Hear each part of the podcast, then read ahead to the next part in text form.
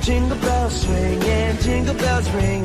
Snowing and blowing up bushels of fun. Now the jingle hop has begun. E sejam bem-vindos a mais um episódio aqui no 2 Mais. Eu sou o Daniel Cauã e no episódio de hoje nós vamos estar falando sobre filmes de Natal que nos marcaram. E é claro que eu não poderia estar aqui sozinho, estou aqui com ela, Natália Lopes. Oi, galera. E ao nosso lado, nessa mesa virtual, está ele, Newton César. Fala pessoal, Jingle Bell acabou o papel, Daniel. ah, não.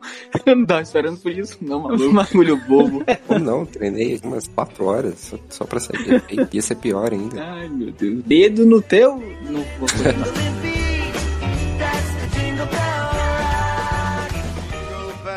Jingle bells, jingle all the way.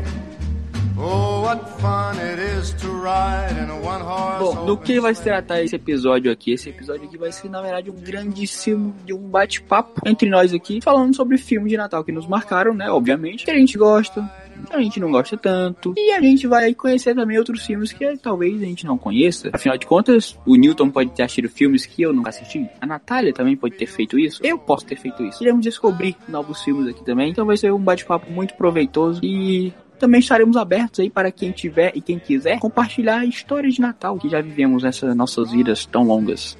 Exatamente. E pode acontecer também da gente ter assistido algum filme que a Natália não assistiu, o que pode ser raro. É verdade. Nossa, muito raro. Raríssimo. Eu tenho a maior lista aqui de filmes.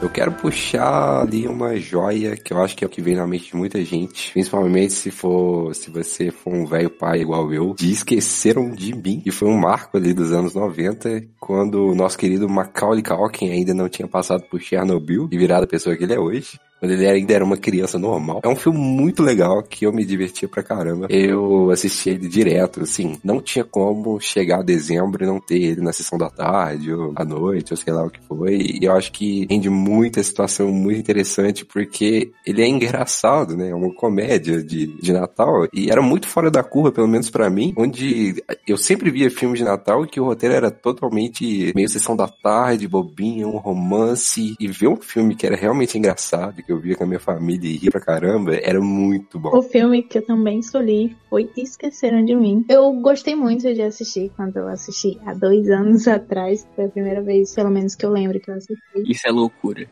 Isso é muita loucura. Cara, eu gostei muito de como foi feito o filme. Eu tento entender como esqueceram ele não faz sentido ainda na minha cabeça. E é muito legal acompanhar tanto a família dele, ou melhor, a mãe dele mesmo, né, tentando voltar para casa como acompanhar ele tentando salvar a casa dele. Eu gostei muito quando eu assisti. E eu tava revendo hoje e continuo gostando muito. Cara, esqueceram de mim. Acredito eu que seja, assim, algo que a gente pensa automaticamente quando a gente lembra do Natal hoje em dia. Principalmente a gente que fala de cinema, fala de filmes e tal. Automaticamente, quando a gente escuta a palavra Natal, a gente já lembra do Esqueceram de mim. A gente já lembra do Kevin sendo esquecido dentro de casa pela família dele inteira. Inclusive, o fato daquela menina não saber contar é putaria. Porque ela conta um moleque que não tem nada a ver com a história. E depois, ela nem faz a contagem duas vezes, mano. Ela conta uma vez. É uma, é uma adolescente. É por isso. Adolescente só faz cagada. Eu teria contado umas 10 vezes e ainda teria me perguntando se faltava alguém. Nossa, não.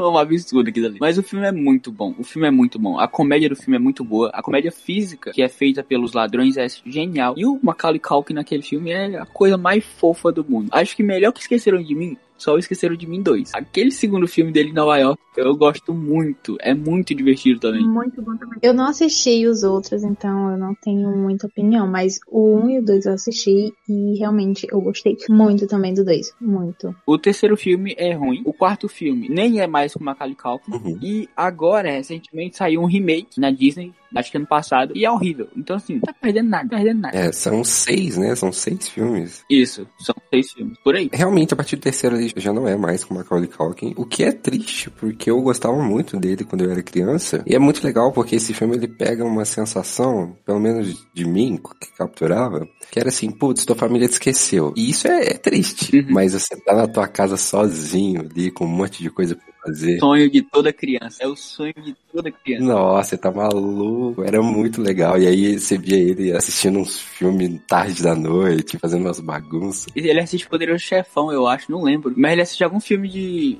Algum filme muito velho. E ele repete a cena lá com o cara. Acho que isso é no segundo filme. É genial. Ele assusta o. o- Não, não, é no primeiro mesmo.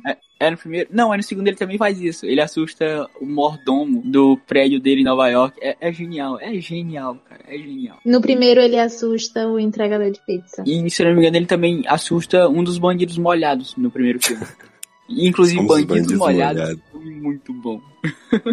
É, isso é verdade mesmo. Eu tava, eu tava saindo de moto com os colegas meus esses dias pra trás. Aí a gente pegou a pior chuva do planeta. Parecia assim que se a gente tivesse de canoa ia mais rápido, fazia mais sentido. E aí eu virei pra eles e falei assim: Nossa, nós somos os motoqueiros molhados. E aí todo mundo virou pra mim e ninguém entendeu nada. e aí eu fiquei, nossa, velho, nossa, eu sou excluidão da parada mesmo. O pessoal não entendeu a referência. Mas, mas na minha cabeça foi, foi legal. Acreditem, confiem. Na sua cabeça, você e seus neurônios caíram na gargalhada, mano. Isso que importa. É verdade. Então, foram seis filmes, né? Nem todos com Macaulay Culkin. E até o que faz sentido, porque, putz, velho, uma família esquecer seis vezes a criança, tá, tem alguma coisa errada, né? É, duas vezes já é estranho, mas mais de duas é loucura, é doença. Então, assim, o terceiro filme nem é tão horrível assim, não é bom. É, é ruim, mas não é horrível. Mas o quarto filme é horrível. O quarto filme é horrível, não tem condição. E daí pra frente só piora. Então realmente não adianta muita coisa, não. Tipo, você não vai estar perdendo absolutamente nada se você não assistir os outros filmes. Assiste um e o dois e acabou no dois e é isso. Triste por não ter outro filme bom no Macaulay Culkin, mas é a vida. né? Então, na real tem até o Riquinho Rico, né? Você pegar assim, fora da, da franquia do Esqueceram de Mim. Sim, sim, sim. E eu gostava muito do Macaulay Culkin porque eu me via muito na- nele, porque ele bagunçava, ele, ele fazia umas coisas muito interessantes que você, quando você é criança e você se vê naquela situação, você fala, nossa, que bacana. E ele fez Riquinho Rico, Esqueceram de Mim, com certeza fez mais coisa que eu sei lá o que que é, mas é muito triste, né, saber que ele não, não fez mais coisas relevantes e tal, e entrou no mundo das drogas e um monte de coisa diferente. Ah, eu vi que depois de muito tempo ele fez um comercial simulando é, Esqueceram de Mim e foi bem legal, ele depois de velho já, mas foi a única coisa que eu vi ele dos tempos pra cá. Se eu não me engano, hoje em dia ele já tá bem, ele já tá sóbrio, ele já tá totalmente tranquilo, sabe? Uhum. É, só que eu acho que ele realmente não tem mais muitos papéis importantes no, em Hollywood, então ele não tem mais aquela visibilidade que ele tinha nos anos 90. Nos anos 90 ele era o ator mirim mais fraco do mundo, mano, então... Eu acho que ele participou da décima temporada de American Horror Stories. Ó, aí tá aí uma ideia interessante, ó. Eles podiam fazer um, um Esqueceram de Mim atual de terror, né? Que, eles, que os bandidos tentam matar o Macaulay Culkin e a família dele esqueceu dele de novo, agora que ele tá adulto. Ia ser uma nostalgia, um fanservice, né? Fanservice pra quem, viu? O cara morrendo, mano.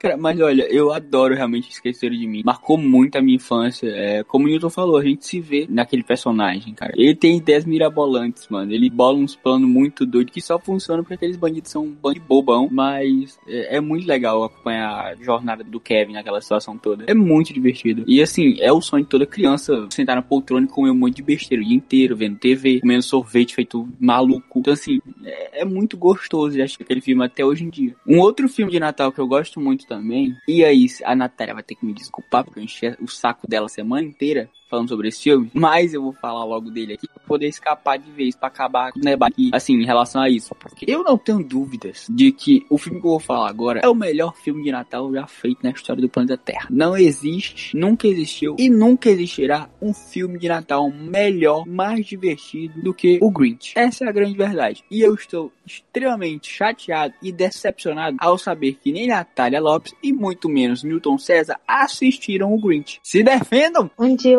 assisto. Um dia. Tá, vamos lá. O que eu sei sobre Grinch? Eu- eu- a primeira coisa é que eu, eu assumo que eu deveria ter assistido já há muito tempo. É muita gente que, que fala que realmente Grinch é bom. E outra é que é um dos filmes que alavancaram muito o Jim Carrey, né? Eu sei que foi ele que interpretou o Grinch. Há muito tempo, na época que ele tava bem, assim, no auge do- daquele humor físico de Ace Ventura e tudo mais. Sim. Uhum. E eu, eu já vi muito o Guilherme Briggs falando disso também, né? Se não me engano, foi ele que dublou. Aí ele falou que viu o Green, se apaixonou pelo Jim Carrey e tudo mais. Dublagem maravilhosa, maravilhosa. Então, assim, maravilhoso em, em vários níveis, só que eu realmente nunca assisti pessoas. Por favor, me desculpem, eu, eu vou fazer a caminhada da vergonha, do shame, quando você está com tomate. Assim, o Grinch, o roteiro dele é a história do Dr. Soul sobre o Grinch de fato. Tipo, é literalmente o que tá no livro, como é na animação mais recente também, é basicamente tudo igual. Só que o que acontece? A maquiagem do Grinch é algo, assim, assustador pra época. O filme é do, do ano 2000, se eu não me engano. E a maquiagem do, do Jim Carrey, que ele levava horas e horas e horas, milhares de horas pra fazer, que ele disse que se sentia como se estivesse sendo enterrado vivo todos os dias quando tinha que colocar aquela maquiagem. Foda pra caralho. É uma coisa absurda. Dá pra sentir, dá pra sentir não, mas dá pra ver todas as expressões do rosto do Jim Carrey. É algo absurdo. E- Porque é um personagem extremamente caricato e que precisa muito daquela pele verde, dos pelos verdes, da boca um beição pra frente, enfim, uma coisa feia pra caramba. Só que no Jim Carrey ficou uma coisa incrível. Incrível. E além disso, a ambientação é muito boa. O CGI, quando é usado, não é usado de uma maneira assim, é escrota ou bizarra, sabe? É ok, dá pra levar. A direção eu acho boa também. Ele te carrega ali durante o filme inteiro. Se não, não quer ah, deixar de acompanhar, ele consegue fazer uma imersão. Os coadjuvantes são meio merda, tenho que admitir. Mas a Cindy Lou é legalzinha, ela é muito fofinha. A trilha sonora de O Grinch é muito boa também. Eu adoro a trilha sonora daquele filme. Tanto dublado quanto no original, porque eles também dublaram as músicas. E a dublagem, pra mim, é o maior ponto desse filme, porque o Guilherme Briggs está perfeito. Perfeito. Se eu não me engano, ele disse em uma entrevista, se eu não me engano, foi até pro Flow, e tem pouco tempo, que ele passou mais ou menos 28 horas pra gravar todo o filme do Grinch. Assim, é bastante tempo, porque ele falou que o americano lá que contratou ele queria que ele fizesse exatamente igual ao Jim Carrey, só que em português, né? Então, assim, é,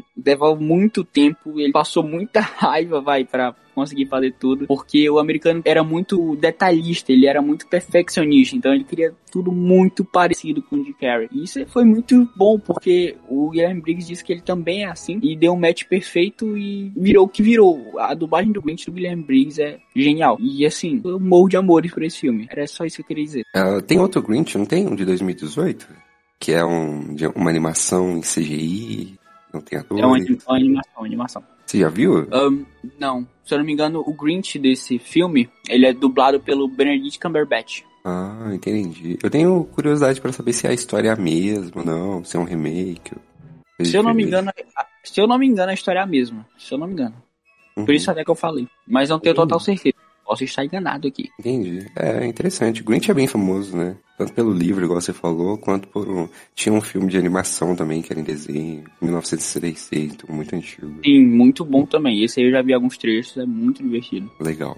Ah, é, eu ia falar que o Grinch, ele foi um filme assim que até quem não assistia TV sabe quem é o Grinch, sabe? Porque é um personagem que você bate o olho e você fala, ah, esse é o Grinch. Porque não existe nenhum outro personagem feio daquele jeito. Uma coisa que você, você pode nunca ter assistido o filme, mas você sabe quem é, tá ligado? É o bicho verde, que é o Noel, que é, quer roubar o Natal e o caralho a quatro. Tá, você sabe tudo isso, todo mundo sabe isso. E isso mostra o quão grande é o Grinch. Então, por isso, e por todos os outros motivos que eu já falei aqui, o Grinch é o maior filme de Natal já feito. É isso. Um abraço pra todo mundo e nos vemos no próximo episódio. Puxando pra um outro filme agora que eu acho que vocês podem ter assistido, e esse é mais velho, então existe uma possibilidade maior de vocês terem assistido. Esse filme é de 96 e ele é protagonizado simplesmente pelo Arnold Schwarzenegger. Então assim, pelo amor de Deus. Vocês já bateram pelo menos o olho nesse filme uma vez na vida. Se a Natália nunca tiver visto uma foto desse, desse filme, eu vou ficar puto. Mas vamos lá. Que é Um Herói de Brinquedo. Você já assistiu esse filme?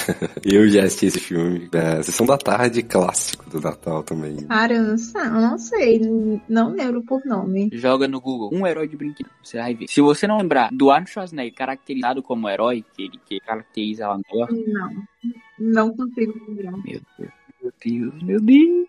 Eu acho que não assisti. Cara, você tá perdendo um dos filmes mais divertidos de Natal. Eu vou falar isso em todo filme, né? Que eu vou estar aqui, porque todo filme de Natal é muito divertido. Então, assim. Mas esse filme também tem a trilha sonora muito boa. E assim, é a única coisa de absurdo que eu posso estar comentando aqui, que é a trilha sonora que eu, que eu amo de fato. Acho que talvez a- o figurino deles seja muito interessante. Mas fora isso, o roteiro é meio merda. Ahn, a atuação é ruim, que é o Arnold Schwarzenegger, né? Vamos combinar, o Arnold Schwarzenegger e atuar não combina. Ele atua porque ele é- era fortão, esse caramba, ele fazia os caras lá. Era só por isso. E o elenco de apoio também não é uma coisa absurda, sabe? Então, assim, o filme é, é divertido porque, legal, mano. É gostosinho de assistir. Você já imaginou ser, o seu pai ser um super-herói? É, é, basicamente essa a premissa do filme. Então, assim, é muito divertido. E, e, o filme, ele acompanha aquela, aquele roteiro todo que a gente já tá acostumado. Um pai que vive trabalhando, não tem tempo pra família, e aí tem problema, ah, esqueceu não sei o que do filho, esqueceu, não pôde ir pra apresentação do filho, isso e aquilo. Assim, a gente já viu isso um milhão de vezes, tanto na TV quanto no cinema, então o roteiro realmente não é nada muito é, inovador. Mas é uma história que é divertida de apanhar, é gostosinha e tal. É um, é um ótimo filme pra chegar com a família. Uh, realmente, eu lembro de quando eu assisti ele, quando eu era bem molequinho. E, e, assim, não tem como, né? O mais legal é você ver o Arnold Schwarzenegger virando o brinquedo que o filho dele queria. Sim. E ele se veste com aquela roupa lá. E assim, virando um herói numa época que, assim, filme de herói nem existia, sabe? Nem era cool, nem era legal e tal.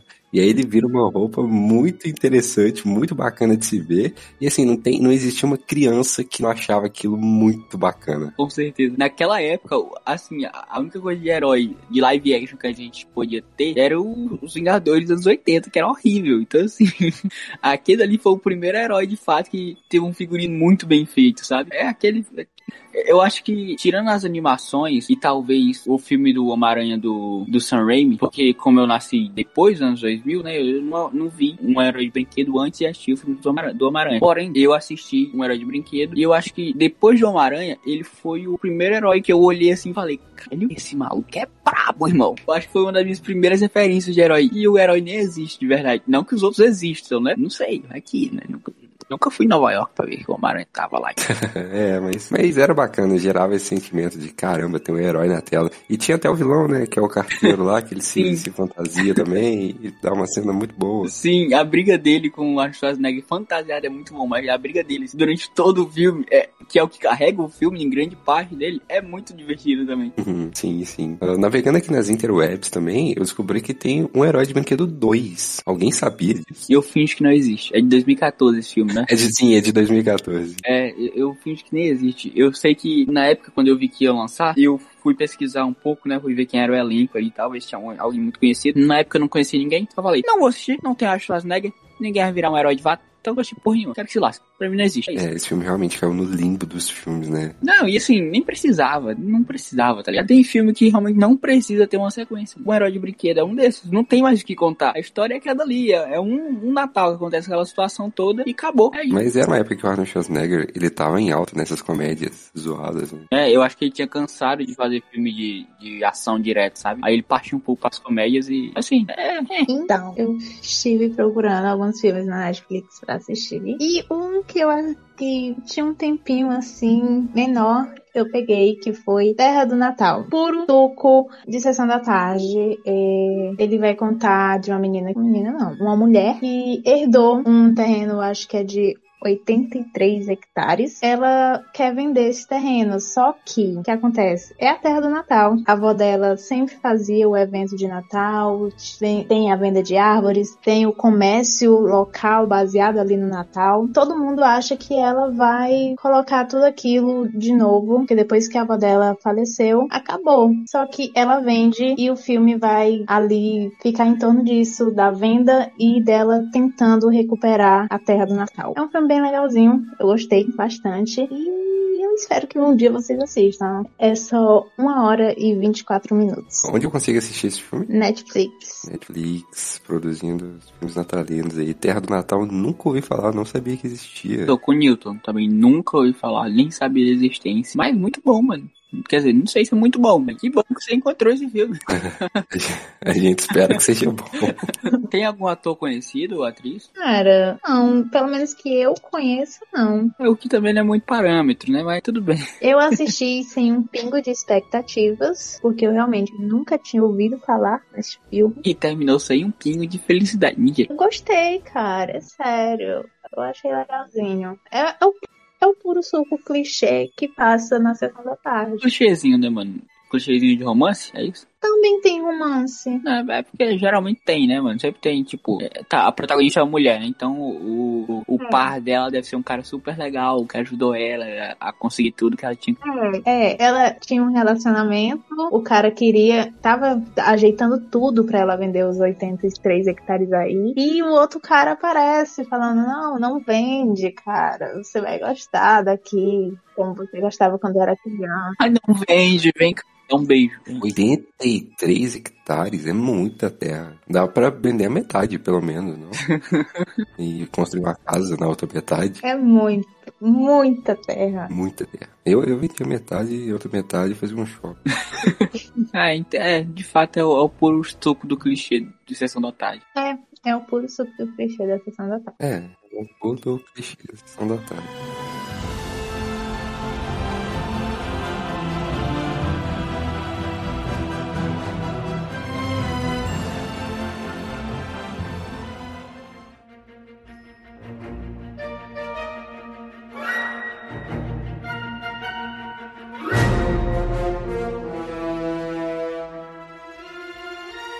Bom, qual outro filme aí, Newton, que você tem assim marcante na sua vida? Nossa, mas eu trouxe um filme aqui, gente. Se vocês não tiverem assistido esse filme, a gente vai para o podcast agora. Vamos todo mundo assistir. E aí depois a gente volta pra falar dele. Porque esse filme é muito legal. Ele acontece numa época de Natal. Ele acontece tudo por causa de um presente de Natal. Pode ter, ter gente achando que não tem nada a ver, mas tem sim. Que é os Gremlins. Que é um filme que marcou muito. Ele, assim, é... Quando eu era criança, ele era o mais próximo de terror que a gente assistia. E ele é muito bom. Alguém já ouviu falar? Posso falar, é exatamente por ele ser o mais próximo de terror que eu nunca achei esse filme quando eu era criança. Não, não pode ser real. Nath, você assistiu? Não. Nossa, Cara, esse filme, ele é bom demais, demais. Assim, mas eu acho que vocês conhecem, né? Não tem como não conhecer o que é o Gremlin, né? Aquele é, porco da Índia orelhudo e fofinho, estranhamente fofinho, na real. Ah, e assim, a, a premissa é que o garoto tem um Gremlin, né? Ele ganha um Gremlin de um, um- presente. E ele, ele é um animal, ou não, não sei o que ele é, mas ele é um bichinho muito fofo. Só que ele tem algumas regras. Ele não pode ser exposto ali a uma luz muito forte. A água e alimento após a meia-noite também não pode acontecer. Ele não pode molhar. E é muito legal porque na, na sinopse, pegando um pouco aqui, mas não vou dar spoiler não. Cara, né, acontecem umas situações. Ele acaba levando o, gremlinzinho pro trabalho na caixinha, muito fofinho. E ele acaba entrando em umas situações que ele tem que ficar fugindo de situações de água e tudo mais. E é muito engraçado. Ele é muito fofo. Só que, assim, ali no, no limite pra não estragar a experiência de vocês, acontecem coisas, acontece antes, e aí surgem as mutações de Gremlins, você descobre por que, que ele não pode ser molhado, parece um- uns Gremlins metamorfos e do mal, meio rock and roll all night, eles praticam uma zorra no local, cara, que é muito engraçado, só que também dá muito medo, porque eles alopram. Eles pulam em cima do pessoal. Tem uns gremlins que eles, eles querem assistir um filme, aí eles roubam lá, eles entram, invadem umas poltronas e começa a roubar os pertences das pessoas, começa a atacar as pessoas. Eu não lembro se é no Gremlin 1 ou Gremlin 2, mas que eles assumem o prédio. E aí o, o Gremlin fofinho, ele tenta ficar. Ele tenta ficar apaziguando todo mundo e tenta ficar contendo os Gremlins zoados pra caramba. É muito legal, porque tem uma referência a Rambo. E aí ele coloca uma faixa na cabeça, ele tenta montar um arco e flecha. E aí é ele e o dono dele contra esses Gremlins malditos, cara. E assim, recomendo muito que vocês assistam isso pra ontem. Porque é muito bom, Gremlins. Não, depois de toda essa, essa divulgação que você fez, meu amigo, eu com certeza iria assistir, porque eu estou enrolando há muito tempo. Essa é a grande verdade. Porque eu tinha um cagaço absurdo desses bichos, porque eu era cagão, então eu morri de medo desse bicho e nunca tive coragem de assistir quando eu era criança. E aí eu cresci e simplesmente esqueci, então ignorei o fato de eu precisar assistir o Gremlin. Gremlins é fantástico, tem referência em todo lugar. Ele é um filme de 1984. Eu não vi ele recentemente, mas eu tenho certeza que ele envelheceu bem, porque não é usado muita CGI, é realmente ali tudo físico, né? Eu acho que eles usam bonecos, sei lá. Mas você acha ele na HBO Max e, assim, é, é pra ontem. É, é um filme realmente muito bom. Se você é um ouvinte aí que tá escutando a gente e já assistiu Gremlins, deixa aí nos nossos comentários, porque é uma sensação muito boa. E tem o Gremlins 2 também, que é muito engraçado de ver também. E assim, eu, eu lembro dele de uma, de uma de uma temática muito cômica, mas eu lembro que eu também passei um medo de, de Gremlins, de deixar molhar os Gremlins, porque é muito sinistro, eles são muito alopradores. É tipo aqueles... Imagina que você tá assistindo é, Família Dinossauro, aí dentro da geladeira, onde tem aqueles bichos que ficam gritando, saem da geladeira e começam a aloprar tudo. É muito sinistro. Eu vou assistir, mano. Eu vou assistir tanto um quanto dois. Agora, se a minha companheira aqui vai assistir ou não, aí é. Eu não vou prometer nada. Porque Mas você não, não curte o filme de terror e tal? eu não. Gente, eu mal assisto filme. É sério. Eu morro de preguiça de filme. Eu falo pro Daniel, eu parcelo o filme. Porque o tempo me enlouquece. Uma hora pra mim é muita coisa. Cara, a, a Natália prefere, tipo, uns quatro episódios de 30 minutos de série do que assistir um filme de uma hora e meia, que basicamente é a mesma coisa, sabe? Mas ela, na cabeça dela faz sentido e ela prefere assim. Ai, não sei como, mas faz sentido na minha cabeça. Pois é. Se eu for assistir, eu vou assistir parcelado. Não, e o parcelado da Natália, pelo que ela me contou, é assim, uma parcela realmente muito grande. Porque ela disse que começou um filme em um dia e só foi terminar dois meses depois. Eu fiquei indignado, porque não existe. Também que filme foi esse? Foi o irlandês? Porque aí eu, eu entendo. Liga da Justiça do Zack Snyder. É.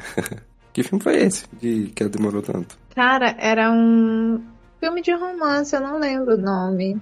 tá vendo? Ela nem lembra, cara. Nossa, mano, que garota. me- É. Foi, foi ali entre 2017 e 2018, Daniel. Eu não lembro, eu não tenho memória. Não tem não, memória não. Não tenho. Pode me perguntar agora qual foi o filme que eu assisti esse ano. Eu não vou lembrar. Eu vou lembrar dos que eu assisti agora, hoje, entre ontem e hoje. A única coisa que eu lembro. Mentira, que tu já nem lembrava o nome do filme de Natal que tu viu de ontem pra hoje. Isso é verdade, tá vendo? Eu tive que ir na, nas configurações da Netflix pra ver os filmes que eu tinha assistido hoje, porque não tava nem aparecendo na tela inicial aí da Netflix. É pessoas que tratam da cabeça humana, que estão ouvindo esse episódio deste podcast. Se você souber o que se passa na cabeça dessa garota, por favor, mande um diagnóstico pra gente. Se não puder, se for contra a sua ética de trabalho, nos avise e marque um horário. e nós iremos levar a Natália até você. Cara. Eu fiquei com muita vontade de comprar um Gremlin de pelúcia agora. Eu tava vendo aqui no Google, eu achei fofinho. Não, hoje em dia ele é fofinho. Taca água nele pra você ver. Hoje em dia ele é fofinho, mas na época. Nossa, tá, tá doido, eu morri de medo desse bicho. Ó, outro filme que eu lembro de ter assistido, na verdade, eu assisti, mas eu não assisti, porque na verdade eu lembro de estar com meu avô na sala enquanto ele tava assistindo e eu tava lá sentado porque ele tava assistindo eu né, tava lá com meu avô. É, que é Duro de Matar. Aí vai ter gente que vai chegar e vai falar: Ai, mas Duro de Matar não é filme de Natal. É, se passa no Natal? Se passa no Natal. Então é um filme de Natal. E acabou. É isso. E o filme é muito bom. Pelo menos pelo que eu me lembro dele, só que eu era tipo uma criança, então não é muita coisa. E eu não lembro exatamente se eu revi ou não. Não tenho certeza, na verdade. Eu acho que eu revi, mas minha memória deu um pouco aqui da Natália, sabe? Aí eu não lembro de certeza absoluta. Então, pode ser que eu não tenha revisto. Mas, se eu não me engano, eu revi ele há bastante tempo também. Pelo que eu lembro do filme, o filme é muito legal. John McClane, que é o protagonista do filme, é muito bom. Ele é interpretado pelo Bruce Willis. Tem também o, o ator que faz o Severo Snape, de Harry Potter, o Alan Rickman. Ele é o vilão. Só que, tipo, se você for ver ele depois de assistir Harry Potter, você vai ver o vilão e vai falar, quem é esse cara? Porque não parece nem um pouco com o Snape de Harry Potter. Tem nada a ver, só que é o mesmo ator. E o filme é super legal, cara. É super divertido de acompanhar, a ação é muito boa. E foi o primeiro filme do Bruce Willis no cinema, se eu não me engano. Foi, tipo, a estreia dele no cinema, porque, se eu não me engano, ele trabalhava no, na SNL antes de trabalhar como ator de ação na, em Hollywood até que na época foi até muito contestada a escolha dele para ser o protagonista do filme, porque ele só fazia coisinha de comédia na SNL, na SNL, perdão. É, ah, é o Duro de Matar um que você tá falando, né? Isso. O primeiro. Entendi. Eu nunca assisti o primeiro, mas eu acho que eu assisti os outros. E eu deveria assistir. Mas eu sei que ele é bem conceituado sobre cacos de vidro e você tá descalço e é natalino e tal. Isso é é uma fama dele que eu já conheci mesmo. Sim. E assim, só pelo fato dele ser o filme favorito do maior detetive de polícia da história de Nova York, e sim, eu estou falando de Jake Peralta de Brooklyn Nine-Nine, isso aí já me ganha muito também. Então, Era isso que eu tava tentando lembrar, se era esse o filme que o Jake ficava falando direto. É, mano, esse é o filme favorito do Jake de Brooklyn Nine-Nine. Que ele faz questão de relembrar isso a todo episódio de toda a série, toda temporada da série. Inclusive, Brooklyn Nine-Nine, que tem episódios de natais, de Natal, na verdade, muito divertido também, tá? Quem assiste a série, quem nunca assistiu, na verdade, e quer assistir assim do nada, saibam que os episódios de Natal e os de Halloween são episódios fantásticos, tá? Toda temporada. Eu acho que eu só lembro de um. De um quê? De um episódio de Natal? De um episódio de Natal. Não, pô, tem mais de um. Não, eu tô falando eu lembro. Ah, tá. Ah, não. Aí, Natália. Aí, né? Se você lembrasse de mais, aí é que seria. Exato, aí que seria estranho, pô. Aí, aí tinha alguma coisa diferente acontecendo. Ai, velho. E aí, Tô tentando lembrar aqui. qual o filme que marcou vocês, galera? Bora falar de Klaus. Eu não sei se vocês viram, né? Mas é um filme que ele foi. Ele teve uma premiação, não lembro qual foi também, mas é fácil de descobrir se precisar.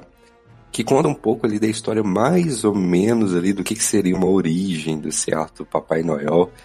Vocês conhecem esse filme? Eu, Eu já ouvi falar, mas eu nunca assisti. é, então, eu conheço porque eu tive que fazer a lista sobre, se não me engano, a parte 1 e a parte 2 sobre os clássicos de Natal, que eu soltei até no Instagram da, do 2 Mike. Só que eu já conhecia Klaus de antes, só que eu nunca parei pra assistir. Se não me engano, eu conheço ele desde 2020. Só que eu realmente nunca parei pra assistir. Ele é de 2019, né? Ele tá na Netflix, pra quem quer assistir. Eu nunca parei pra assistir, mas ele realmente me parece ser muito bom e a animação dele parece ser maravilhosa. Sim, animação maravilhosa, fantástica, e ele é um filme em desenho, né? O que, o que infelizmente não é muito comum hoje em dia. Quando eu era criança, eu lembro que eu assistia vários filmes que eram em desenho mesmo. Caminho para Eldorado, qualquer outro filme assim, mais infantil, dava pra pegar em desenho mesmo. E esse é Klaus, com a dublagem do Rodrigo Santoro, que é muito boa, por sinal, né? Assim, geralmente, um ator sempre vai dublar melhor do que qualquer outro artista, a não ser um próprio dublador. É muito bom, né? É a história de um carteiro. Ele vem de uma família de carteiros bem conceituada, super chique.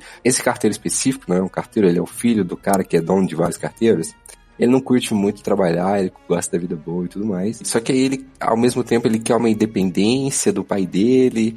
E aí ele também é meio folgado e comete umas coisas é, irresponsáveis, o pai dele acha ele muito irresponsável e coloca ele para trabalhar de carteiro assim, numa cidade muito inóspita, uma cidade estranha, que todo mundo é estranho, as pessoas são estranhas e a- as ruas. E aí tem uma lenda ali de um cara grande que ele trabalha, o pessoal não sabe muito bem o que, que ele faz, que ele nunca sai de casa. E é bem legal a história, porque ela se move muito em cima desse mistério de que, putz, o que aconteceu com esse cara, né? De, de o que que ele faz da vida. E, e eles formam uma parceria por causa de uma situação estranha. Não quero revelar muito aqui spoilers, porque é um filme que eu realmente gostaria que todo mundo assistisse. É um filme muito bom. Se eu não me engano, é o único filme de Natal que eu assisti. Eu assisti ele ano passado, se eu não estou enganado. E ele traz uma mensagem muito interessante em relação a Klaus, em relação a crianças e tudo mais. E é legal que ele brinca com muitos conceitos que a gente tem hoje em dia. Por exemplo, ah, você tá na lista dos maus criados, você tá na lista do- dos bonzinhos. Por que que surgiu? Que lista é essa? De onde que veio? Que,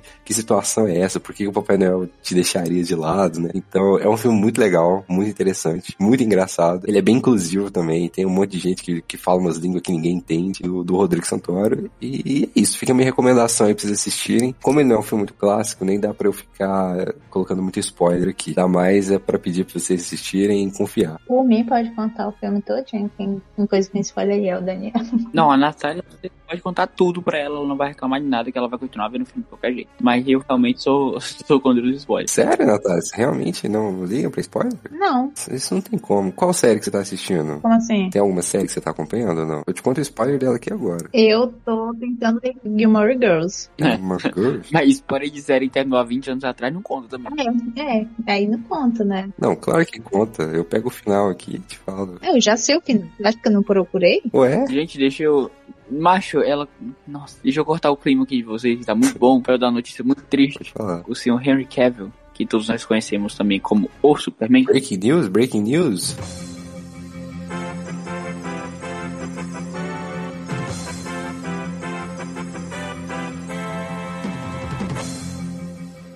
Exato. Acabou de soltar aqui uma notícia, uma nota, na verdade, no Instagram, que eu tô vendo pelo Instagram, mas deve ser soltado também no Twitter. Ai, que ele disse que ele acabou de ter uma reunião com o James Gunn e o Peter Safran, que são aí os diretores, né, os presidentes aí da, da DC hoje, e que depois de tudo, ele não estará mais voltando como super-homem. Então, é isso, não teremos mais Henry Cavill como super-homem, e muito provavelmente todas aquelas conversas, todos os rumores em que o, o James Gunn iria refazer de fato totalmente o DCU sem nenhum ator do DCU passado, deve ser verdade, porque perder o Henry Cavill não é uma, uma decisão fácil de ser tomada, né? E assim, é triste pelo Henry Cavill, porque em outubro ele foi avisado pelo estúdio que ele estaria voltando a ser o super-homem, e agora, dois meses depois, ele levou um pé na bunda. Você dá um pé na bunda. No Henry Cavill é, é- cara, é bom você fazer coisa muito bem feita, tá? Putz, droga, hein? Muito triste. Eu gosto muito de James Gunn, mas... Assim, eu, eu, eu, eu li que já tinha rumor do James Gunn não, não trazer o Superman de volta, não, não querer topar essa ideia, mas... E querer mudar algumas coisas. Tem outro rumor também que o, o Jason Momoa não vai ser mais o Aquaman, vai colocar ele como lobo. Sim. É, é triste. Cara, é complicado. A gente não vai entrar nesse mérito, né? Mas eu re- resolvi trazer aqui porque acabou de sair quando a gente tá gravando esse episódio. E é notícia triste, infelizmente, mas enfim. Eu quero ver agora o James Gunn fazer isso com o Dwayne The Rock Johnson. Porque se ele tiver coragem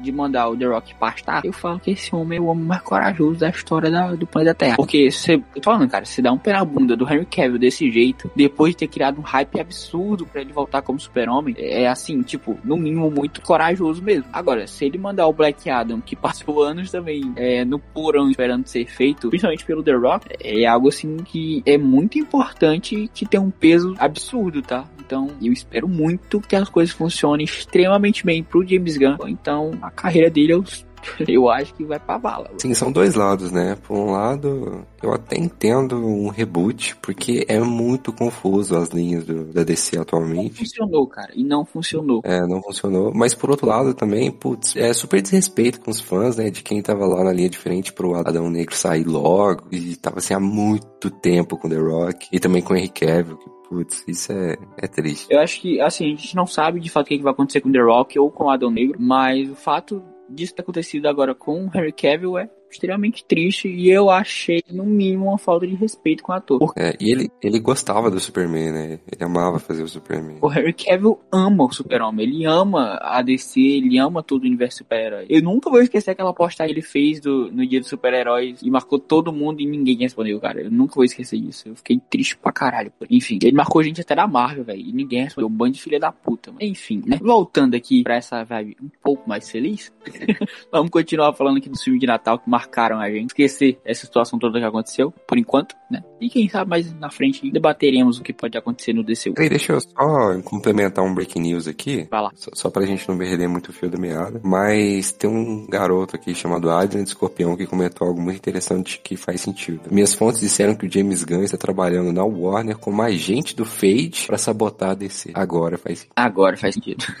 Zé Boné tem um infiltrado na Warner pra sabotar o universo da DC. Como se ele precisasse disso. Como se eles não se sabotassem É isso que eu ia falar. Eu ia falar, eu ia falar exatamente isso. Eu ia falar, agora, pra que ele tem? Não sei. Porque o universo da Warner se sabota por conta própria. Mas, É, tudo bem.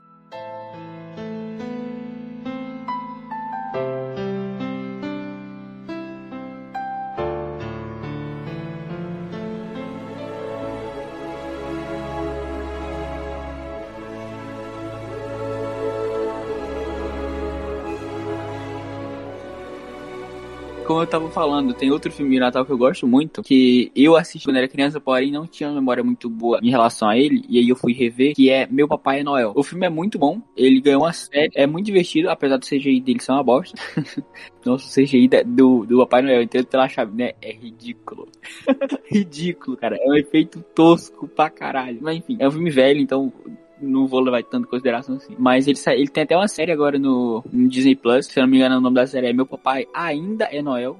Enfim, o filme é muito divertido também. Ele é muito gostosinho de assistir. Eu esqueci agora o nome do ator principal, mas ele já fez muito filme de Natal. Ele é, tipo, um dos caras que mais fez filme de Natal. E é muito divertido, sabe? Então, é, é um filme que eu gosto. Ele acompanha ali a mesma ideia ali do, do filme de um herói de brinquedo. O pai que não tem tempo pra cuidar do filho e aí quer passar a noite de Natal com ele. É, os pais são divorciados, né? A- o pai Aliás, o pai não, o padrasto do menino quer que ele não acredite em Papai Noel. E o pai dele quer que ele acredite em Papai Noel. Só que aí surge. ah, Chega uma noite, na noite de Natal, o filho dele e o pai estão na mesma casa, porque o filho foi passar a noite de Natal com o pai. E o Papai Noel aparece em cima do telhado. O Papai Noel escorrega, depois cai na frente da casa do cara falece, teoricamente. E aí esse cara que tomar o posto de Papai Noel agora por. E, tipo, depois que ele bota a roupa, ele não pode mais deixar de ser Papai Noel. Só se ele morrer ou sofrer um acidente, alguma coisa assim. Nossa, minha maldição. É tipo isso, mano. É maldição do Papai Noel, é muito louco. E aí, depois de um tempo, ele tenta voltar a trabalhar, só que, tipo, ele é o Papai Noel, então ele tem que fazer as coisas de Papai Noel. Enquanto ele tá tentando trabalhar, ele tá ficando mais gordo, a barba tá crescendo, todo dia cresce barba nele, ele tira, cresce, tira e cresce, tira e cresce. É muito doido isso. E a cada dia aumenta a barba. Aí o cabelo começa a ficar grisalho, começa a ficar branco, começa a crescer, começa a crescer também. Chega um momento que ele é o Papai Noel de fato. Enfim, eu não vou contar o filme todo, porque talvez tenha gente que nunca assistiu, mas é muito divertido, vocês vão estar perdendo tempo. É muito gostosinho assistir também com a família. Eu tenho certeza só de uma coisa, Natália não viu esse filme.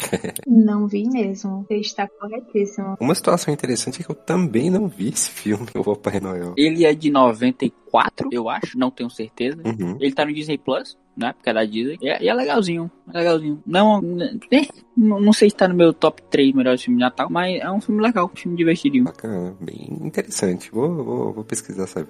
Posso puxar um aqui então, porque as coisas comigo são mais obscuras e mortais. Sinta-se à vontade. mano. Vou falar de um filme aqui muito legal, porque ele vê um embate ali de, de Natal com outro grande festival que é o Halloween. Eu tô falando de O Estranho Mundo de Jack, do Tim Burton. Então, pra quem assistiu Vandinha aí e curtiu, é do mesmo diretor, né? É, vocês devem conhecer o Tim Burton, não preciso nem falar nada.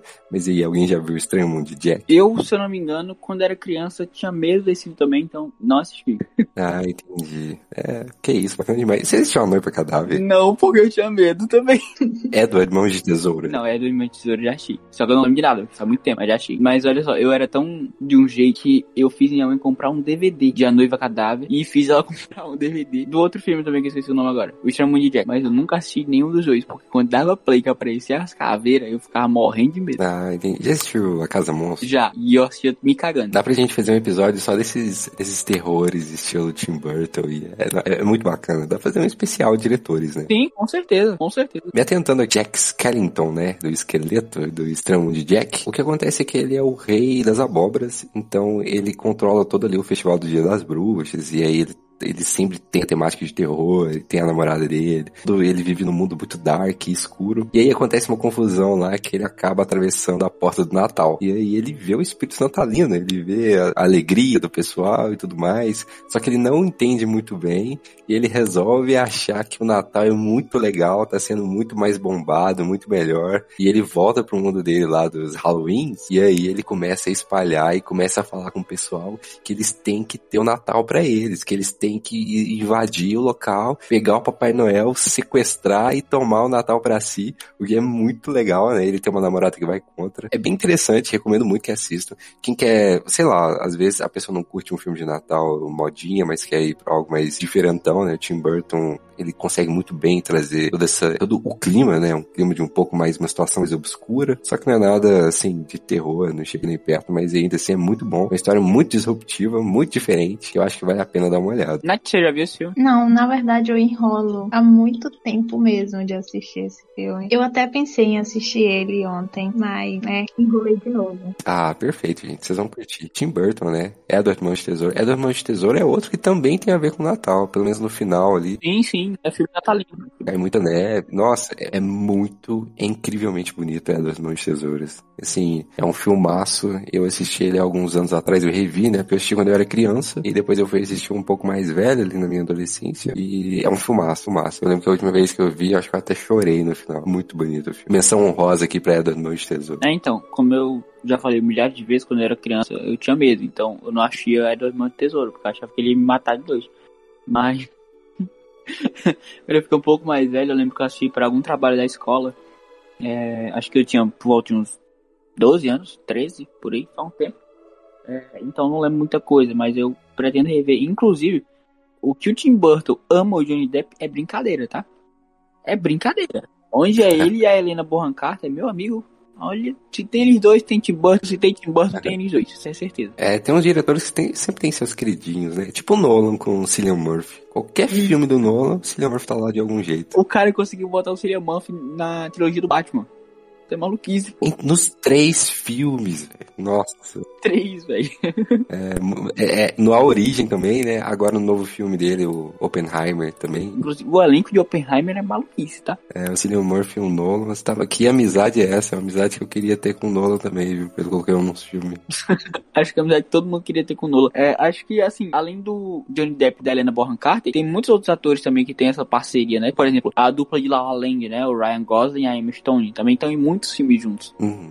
Então, Mas é, você vê, acontece muito. Liam Bonham Carter é a atriz, assim, fenomenal, tá? Não, maravilhoso. Ela e, Ele- e- e Helena Holmes, olha. Ela e Helena Holmes. Não, ela e Angela Holmes é muito bom também, que é o filme mais recente. É, nossa, eu tava editando o podcast, aí vocês estavam falando da Helena, eu não sabia que ela tava no filme. E assim, pra mim, se ela não for, pra mim, a preferida atriz do cinema, ela tá nos top, top altos, assim. Ela é maravilhosa, maravilhosa. Eu assisti mais um filmezinho do Puro Suco, é, Sessão da Tarde, clichê, se chama Anjo de Natal. Basicamente, os filmes se passam com a protagonista, ela não gosta muito do Natal, mas ela tem uma história por não gostar do Natal por causa da morte dos pais dela. E ela tá enfrentando uma crise no relacionamento dela com o namorado, que gosta muito do Natal. E aparece dois anjos na vida dela e do namorado dela, que tentam juntar os dois e fazer ela gostar do Natal. Ela faz uma lista de coisas que quer fazer antes do Natal pra reconquistar o namorado dela. É bem legalzinho, é bem clichê mesmo e eu adorei. É a típica história do Charlie Dickens, né? Do, do Um Conto de Natal, basicamente. É a mesma ideia. Tem uma pessoa que odeia Natal, tem outra pessoa que adora Natal, outra pessoa que adora Natal, vai fazer essa pessoa que odeia o Natal amar o Natal. Mas o filme faz menção a, a história, tá? E chamam ela, o namorado dela, o Josh, chama a Ellie, que é a personagem principal, do personagem aí da história que eu. Scrooge, né? É, exatamente. Uhum, é. Fica chamando ela desse personagem. Pois é. É, é, é típico filme de Natal. Todo filme de Natal que se preze vai pegar alguma coisa do, da história do Charles Dickens, porque é a história mais. Como é que se fala? Putz, me fugiu a palavra. É a história que você mais lembra, assim, com a história de Natal, é a história do um conto de Natal do Charles Dickens. É uma coisa absurda. Então, todo filme se baseia um pouco neles. Por exemplo, um filme novo que conta essa história, né, de um conto de Natal, só que de uma visão um pouco diferente, é Spirited, um conto de Natal. Olha só que coisa, né, coincidência. Da Apple TV Plus, que é protagonizado pelo Ryan Reynolds e também pelo cara que fez Elf, um duende de Nova York, que esqueci o nome dele, Will Ferrell, lembrei. Ryan Reynolds e Will Ferrell. É um filmezinho bom, eu até falei sobre ele nos destaques lá do Instagram, então quem quiser saber o que eu acho do filme, se o filme é bom, se o filme não é, assiste lá. É um musical, então assim, não esperem lá uma coisa absurda, porém tem seus pontos altos também. Só pra fazer essa conexão aí. Mas eu nunca vi esse filme que a Natália falou, tá? Também eu escolhi por causa do tempo. É isso aí, tem o quê? 20 minutos. É uma hora e vinte, se eu não tô enganada. Tudo que tem menos de uma hora e meia, eu estava aceitando. Nath, eu tenho um convite, mano. Vamos assistir Avatar. Tem uma hora e meia. Não, obrigado, tá muito caro. Tem uma hora e meia. Vezes três. Não, O que eu vi, o que eu vi, é que foi produzido uma câmera nova, uma marca produziu uma câmera nova, só pra fazer esse filme pro, pro diretor, que eu esqueci o nome agora, mas tava na ponta da língua. James Cameron. James Cameron, boa. O James Cameron é muito famoso por, por ser maluco, né? Nessas coisas cinéfilas. Ele já desceu a Fossa das Marianas num submarino, que é dele. Tem até um documentário sobre isso. Outra coisa também que ele falou é que o CGI da Marvel nem se compara ao que vai Então, assim, talvez seja uma oportunidade interessante, uma experiência de se ver no cinema esse filme. Então, o que eu vi sobre Avatar é que tá foda pra caralho e que o 3D vale muito a pena. Coisa que não valia a pena no primeiro. O primeiro o pessoal não gostou do 3D, o 3D era horrível. Mas dizem que o 3D desse aqui tá muito bom. E assim, se a gente for levar em consideração o CGI da Marvel mais recente, não é muito difícil ser melhor. Se a gente for pegar o CGI da Marvel nos seus tempos de ouro, aí, meu parceiro, pra conseguir bater o Thanos de Ultimato, oito anos de Guerra Infinita, eu desejo muito boa sorte. E eu espero muito ter conseguido. É, eu não duvido, viu? Parece que é um filmaço. Não, é, eu também não duvido não. É o James Cameron, mano. Ele mudou o cinema em 2009 quando ele lançou Avatar. E com certeza ele vai mudar o cinema agora com Avatar 2. Agora, essa putaria dele querer fazer uns sete filmes de Avatar é loucura. É loucura. É, é zoado mesmo. Mas eu vi rumores até que vai ter umas salas especializadas em que o 3D não vai precisar de óculos. Ele ter feito uma tecnologia mágica lá. É muito interessante. Assim, 3D sem óculos eu sei que existe. Eu tenho um 3DS e, e, ele, e dá pra jogar sem o óculos, mas assim, numa sala de cinema é outra parada. É uma proporção completamente diferente, né? Completamente diferente. Hum, Bom, vocês já querem ranquear os filmes? Vamos falar qual que é o melhor pra cada um aqui? Ou vocês não estão afim? eu quero fazer algumas menções honrosas de filmes que eu assisti, mas eu não lembro A rocha. Beleza. o, o filme em si. Que é Tudo Bem no Natal que Vem, nacional. Que esse? Um clichê, rom- uma comédia romântica é Amor com Data Marcada. Eu assisti em 2020. Bem legalzinho pra quem gosta de comédia romântica. E Tudo Bem no Natal que Vem também é muito legal. Eu gostei muito. Esse é o é do Leandro? Tipo, é, é o que ele. que a filha dele chora com ele. Pô, achei no Shrek 3, alguma coisa assim. Exatamente. Ah, eu achei esse filme. E eu acho que o outro que tu falou também vi, só que eu não lembro. Você viu, Amor. a gente gravou um podcast sobre ele. Ah, é por isso! Caralho, é por isso. Só que nunca foi pro ar esse episódio. Da falecida também. Da falecida. Exatamente. Nossa, muito louco. Ah, ok. Boa menção rosa. Uma, uma boa menção rosa. Show. E aí, Dan, você tem as suas sugestões de menções rosas e o seu favorito? Falando nisso, Nath, qual que é teu filme favorito de Natal? Eu acho que fica aí Esqueceram de Mim. Entre os que eu assisti. Ela foi no, no básico. Pra não falar, nossa, essa menina escolheu um filme nada a ver, que nem sabe qual é. E também pra não ficar tipo, nossa, ela foi a escolher o básico em tudo. Mas tudo bem, tá, tá valendo, Natália, tá valendo, tá valendo. Não, mas cara, é porque como eu não lembro de tudo, assim, da história de Tudo Bem do Natal que vem, eu não coloco ele como primeiro. Esqueceram de mim? Eu assisti hoje de novo. Então, tá aqui mais fresco na memória. Uhum, tá certo, poxa, tá certo. Ó, menções honrosas. Quem eu posso falar aqui de menção honrosa? As Crônicas de Natal, porque é o filme que eu sei que o pessoal fala muito bem. Eu assisti só, acho que 30 minutos dele, porque eu esqueci que eu tinha que terminar ele, e aí ficou na minha Netflix lá, pela da vida. Tá lá até hoje, duvidar. É isso. O Homem que Inventou o Natal, né, que conta aí um pouco da, da história do Charles Dickens também, só que eu não terminei também. Então, assim, minha menção honrosa vai ser muito pra bastante filme que eu comecei, mas não terminei. Esse do Homem que Inventou o Natal, eu comecei em 2020, tô enrolando pra terminar, porque eu achei, tipo, 5 minutos, aí tive que sair pra fazer alguma coisa e não terminei mais. Então, Legal, Daniel. Tu tava me julgando mas veja bem, não por um filme de, do- de 2000. Bonito, hein? Bonito. Veja bem, não foi porque eu quis, não foi porque eu decidi que ia ser assim, foi por imprevisto e eu não vou terminar ele assim. Eu vou começar de novo do começo e aí vou assistir. Bonito, hein? Não, mas tu vai começar do começo porque já faz dois anos, cara. Natália, Aí, aí até eu começaria do começo. julgando, me julgando e fazendo pior. outra menção honrosa, não sei. Elfo, um doente de Nova York, né? Que a gente não falou aqui, mas eu acho que vale a menção honrosa. E é isso. Acho que essas são menções honrosas. E Harry Potter também, né? Porque se passa no. no- Tem um filme específico, eu não vou lembrar agora qual é, mas eu acho que é. Como é o nome? O Prisioneiro de Azkaban, talvez, não tenho certeza. Igual o segundo, A Câmara Secreta. Ai, não lembro. Mas um dos filmes de Harry Potter mais novinho, mais, mais novinho assim, do Harry Potter mais novinho. Passa no Natal, então esse filme também. Ah, o meu filme favorito é o Grinch, sem sombra de dúvidas. Eu adoro o Grinch, é meu filme favorito de Natal. Mas Esqueceram de Mim também é um dos meus favoritos. Um Herói de Brinquedo também é um dos meus favoritos, porque eu amo aquele filme por conta do que ele representa pra mim, de ser uma das minhas primeiras referências de super-heróis no cinema. Então, é isso. E aí, Nito, agora é a sua vez, meu irmão. Fala aí. Suas menções honrosas, que já citou algumas aqui durante o episódio, mas também seu favorito. Citei, citei A das Mãos de Tesoura. Vou citar também Menores Acompanhados, que é um filme muito divertido sobre. e conta umas histórias muito legais sobre pessoas que não se conhecem e tem que trabalhar juntas ali no aeroporto. Elas ficam presas no aeroporto, umas crianças. Curiosamente, tem o Tyler James Williams, que é o Chris, todo mundo deu o Chris. E, e é, é- é divertido e, e, assim, se tu quer passar o tempo sem perder o seu tempo, quiser ser divertido, é um filmão bacana demais. Eu assisti esse filme e gostei quando eu era criança, tá? Não lembro exatamente da história, mas eu lembro que eu gostei. É legalzinho mesmo.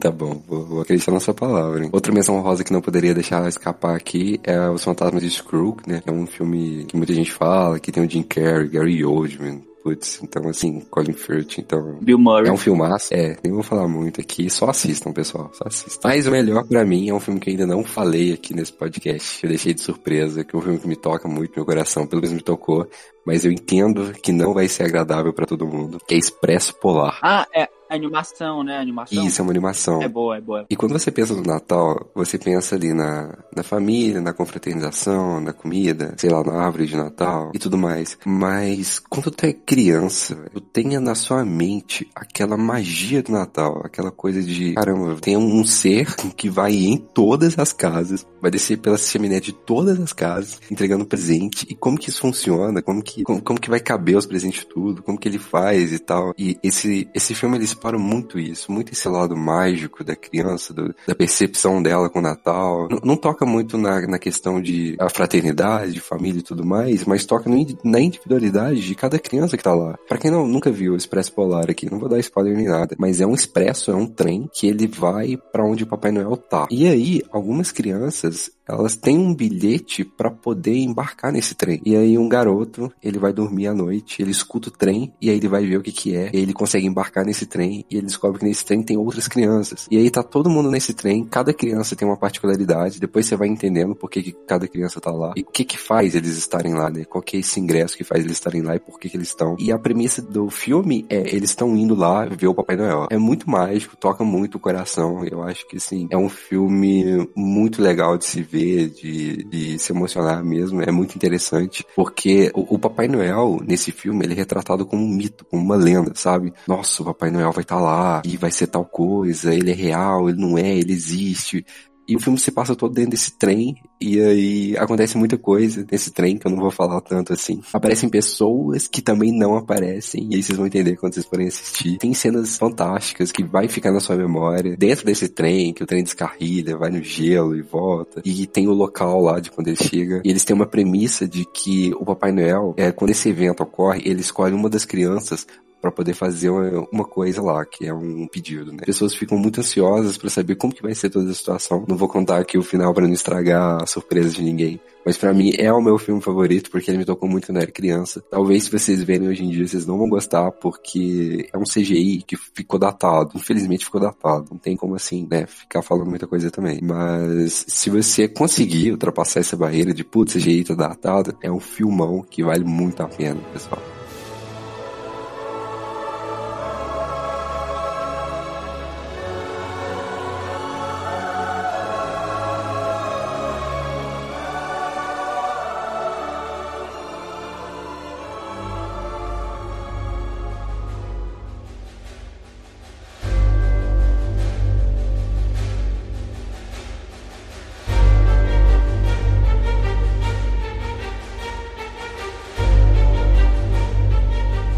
Bom, depois dessa indicação muito bem explicada aí do Newton, a gente se despede de você em mais um episódio aqui do Dois Mike. Espero que você tenha gostado do nosso episódio especial aqui de Natal. Tivemos muitas indicações de filmes aqui, a gente conversou bastante sobre cada um deles. E não se esqueça de nos seguir nas nossas redes sociais, tanto as nossas pessoais, você pode encontrar na descrição desse episódio e também aos redores aí dos perfis do Dois Mike nas redes sociais e também o Dois no Mike no Twitter e também no Instagram, que é onde a gente solta muito conteúdo. Então siga a gente no Instagram, é arroba 2 no Mike. Então siga a gente lá e acompanhe toda a nossa trajetória aqui, porque ainda não terminamos o ano de 2022. Temos episódios que ainda vão sair esse ano, tá bom? Então não, não, não some, mano. Não some. Não perde tempo de nerlar pra tu ficar por dentro dos próximos episódios. Muito obrigado a todo mundo que nos escutou. E digam seus adeus aí. Seus adeus não, né? Na verdade.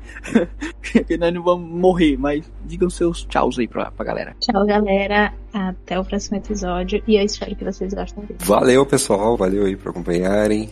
Se hidratem. E se vocês verem um cara vestido de vermelho na casa de vocês à meia-noite, chama a polícia, pessoal. Liguem pra polícia. Muito bem lembrado. É isso, muito obrigado pela sua atenção e até o próximo episódio. Valeu! Falou!